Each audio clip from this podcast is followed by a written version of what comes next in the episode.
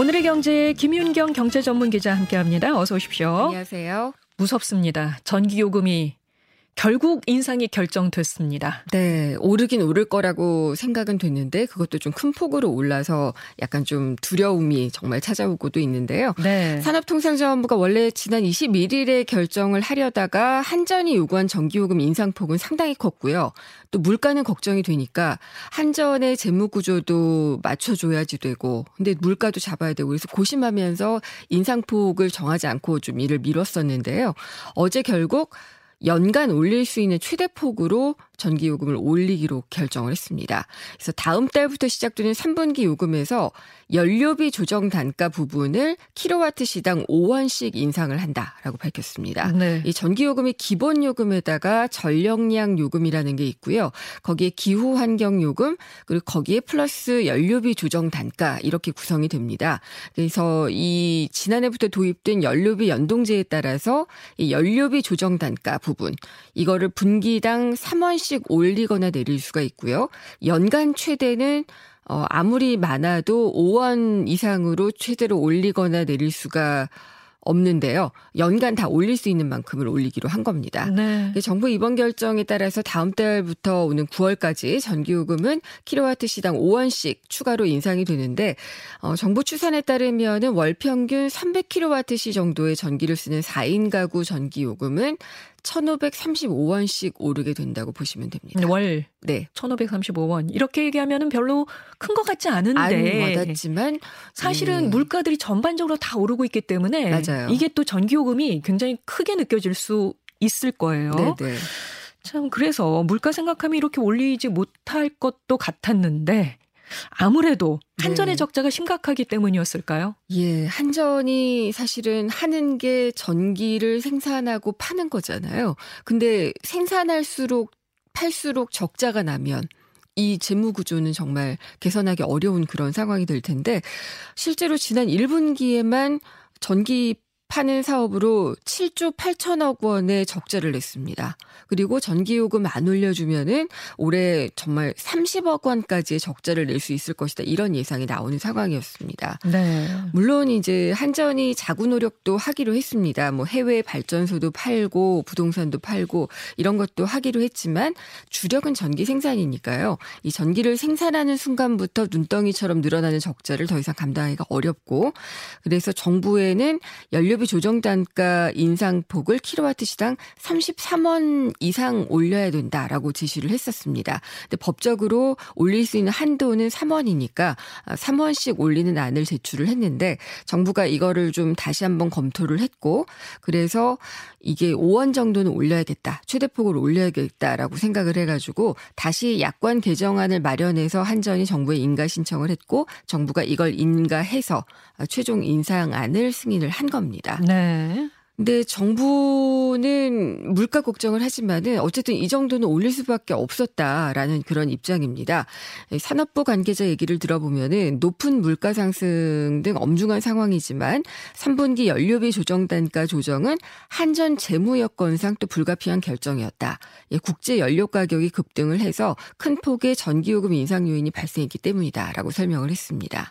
하지만 물가는 걱정이죠. 걱정이죠. 예. 예. 다음 달에 또 도시가스 요금도 7% 넘게 오르거든요. 그러니까요. 예. 예. 이 가스 요금은 7월 1일부터 민수용, 그러니까 주택용과 일반용 도시가스 요금이 메가줄당 1.11원이 인상이 됩니다.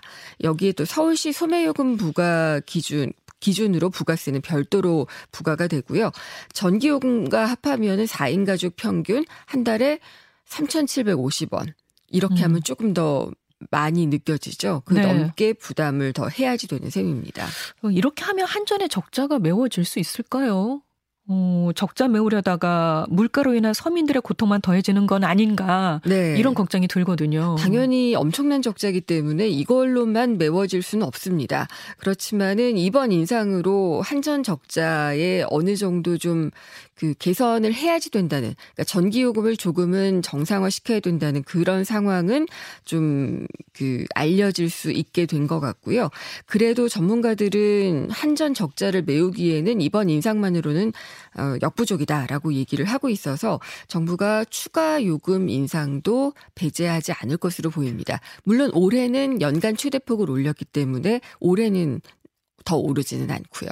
예. 6개월 후에 또 올릴 수 있다 이런 그런 얘기죠. 거죠. 예. 근데 또 일부에서는 이번 요금 인상을 두고 탈원전 고지서가 날아왔다 이런 식으로 좀 보도를 하고 있는데요. 아주 정확하지는 않습니다. 한전의 대규모 적자는 이제 원전 이용률만 떨어졌고 뭐 발전 단가가 비싼 액화 천연가스 이게 이제 환경을 생각을 하는 거니까요. LNG 발전이 늘어난 이유가 컸다. 그렇기 때문에 이게 원전 이용을 잘 하지 않기 때문이다. 탈원전을 했기 때문이다. 이렇게 얘기를 하고 있는데요.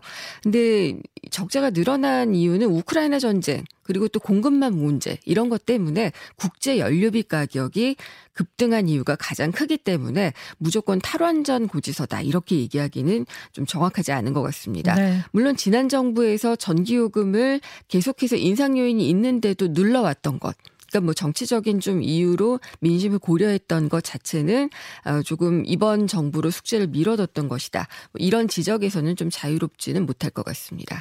취약계층에 대한 보호 조치가 있습니까? 예, 일단 요금 할인을 실시를 합니다. 그래서 올여름 폭염이 예상되기 때문에 전기요금 인상에 따른 취약계층의 요금 부담을 완화하기 위해서인데요. 다음 달부터 9월까지 한시적으로 복지 할인 대상인 약 350만 가구를 대상으로 할인 한도를 40% 확대할 계획입니다. 그리고 이제 장애인 국가유공자, 기초수급자 등 사회적 배려 계층에 대해서는 3분기에 연료비 조정 단가 인상에 따른 전기요금 증가폭만큼 할인 할인 한도를 올립니다. 그래서 사회적 배려 계층에 대한 할인 한도를 한절이 1,600원씩 추가 상향해서 매달 최대 9,600억 9,600원을 할인을 해주기로 했습니다. 네. 러시아가 대외 채무를 갚지 못하는 이른바 디폴트에 빠졌다면서요. 네. 어, 지난달 원래 27일까지 1억 달러, 우리 돈으로 한 1,300억 원 정도의 이자를 갚았어야 되는데요. 외화포시 외화 표시 국채 이자를 갚았어야 되는데 갚지 못했고 이게 30일 유예가 가능했습니다. 그래서 한 달이 미뤄졌는데 어, 또 결제가 되지가 않았습니다. 그래서 디폴트 상황이 됐는데 좀 시장이 잠잠해서 좀 이상하다고 느끼시는 분들도 좀 있을 거예요.